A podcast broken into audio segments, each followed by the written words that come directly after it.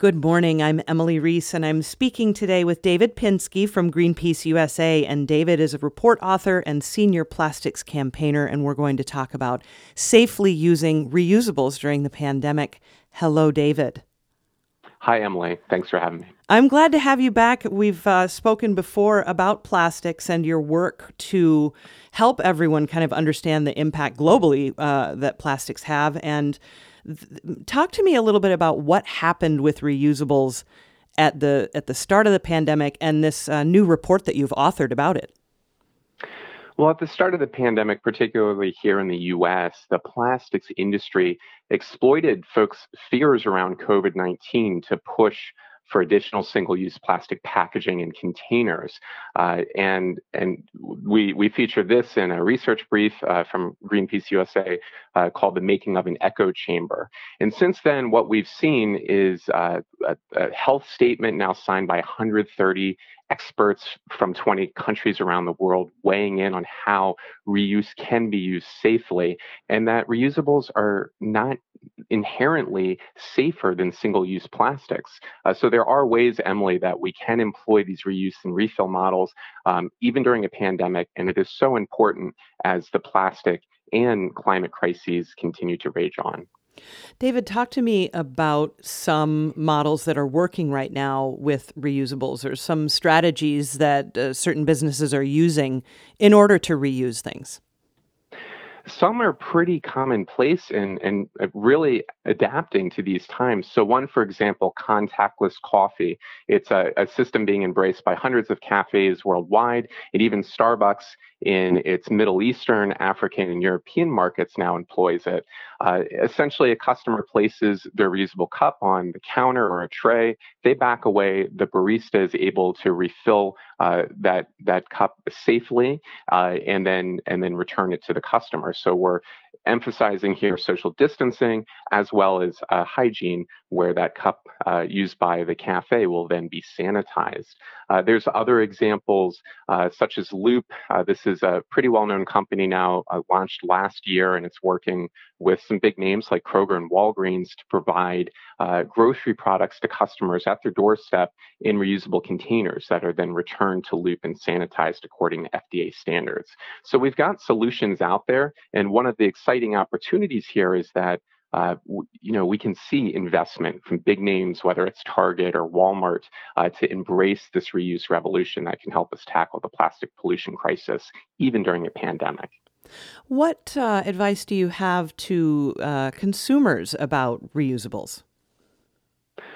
Well, Look, I, I, think one of the most important things is to ensure that you're employing uh, physical distancing and, and hygiene uh, and, and, respecting the uh, policies that are in place with companies right now.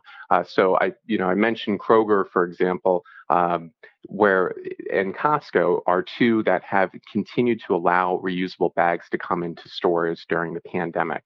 So one of the requirements is that folks are washing those out between uses and that their uh, customers are asked to bag their own groceries. So there's simple steps that we can take, Emily, uh, to ensure that we're protecting not just ourselves, but uh, uh, uh workers in, in these stores. Um, and also, I, I, think it's really important that folks are letting their voices be heard uh, by these companies. So, again, I mentioned Target or Walmart or Aldi. Um, let them know that you want to see uh, more adaptation and um, during these times and and and use of reuse systems. And you can do that by tagging them on social media or sending an email or uh, or giving a phone call on the customer service line. I'm speaking with David Pinsky from Greenpeace USA. He is a report author of Reusables Are Doable. And uh, David, I remember when uh, the pandemic started here in Minnesota, and I went to the grocery store and I wasn't allowed to bring my own bags, which I was so accustomed to doing. And I thought that was a little strange. I know there were there, but there was so much fear at the beginning, and and it was hard to know what to do. So, what do you think has changed between now or then and, and now in terms of what we understand about COVID nineteen and reusables? Yeah, it's it's certainly we want to proceed with uh, being as cautious and, and, and mindful as possible that we we cannot um, we move to not transmit this virus, right? So, as I mentioned earlier, uh, we now have health experts from around the world talking about the ways to safely use reusables during the pandemic. Um, studies have found that actually uh, the virus can live uh, longer on plastic surfaces than most. Um, and the CDC notes that there are no documented cases of COVID-19 through surface contact. Uh, so again, it's it's really imperative that we're listening to public health uh, experts and and those policies that are implemented by uh, grocery stores or businesses uh, when we're using reusables. Um, so again, proper sanitization between uses, practicing physical distancing. So these are systems, Emily, that can be implemented. It's really now that we're we're starting to understand more about the virus and the ways that we can modify uh, business as usual to ensure that hey reusables don't need to be thrown out. We don't need to buy this idea that uh, disposables are going to be safer. It's actually how any of that packaging or, or products is used that makes the difference. Uh, david what more would you like to add about your study well, we have lots of examples in reusables are doable. You can check it out at greenpeace.org. And really, this is a moment where we need to see some uh, big names in grocery, uh, including Target and Walmart, uh, to take action to not just eliminate single use plastics in their operations, but to embrace reuse and refill solutions even during a pandemic. So, for listeners, your voice matters. Uh, let companies know that you want to see change and, and you're ready to embrace this reuse revolution.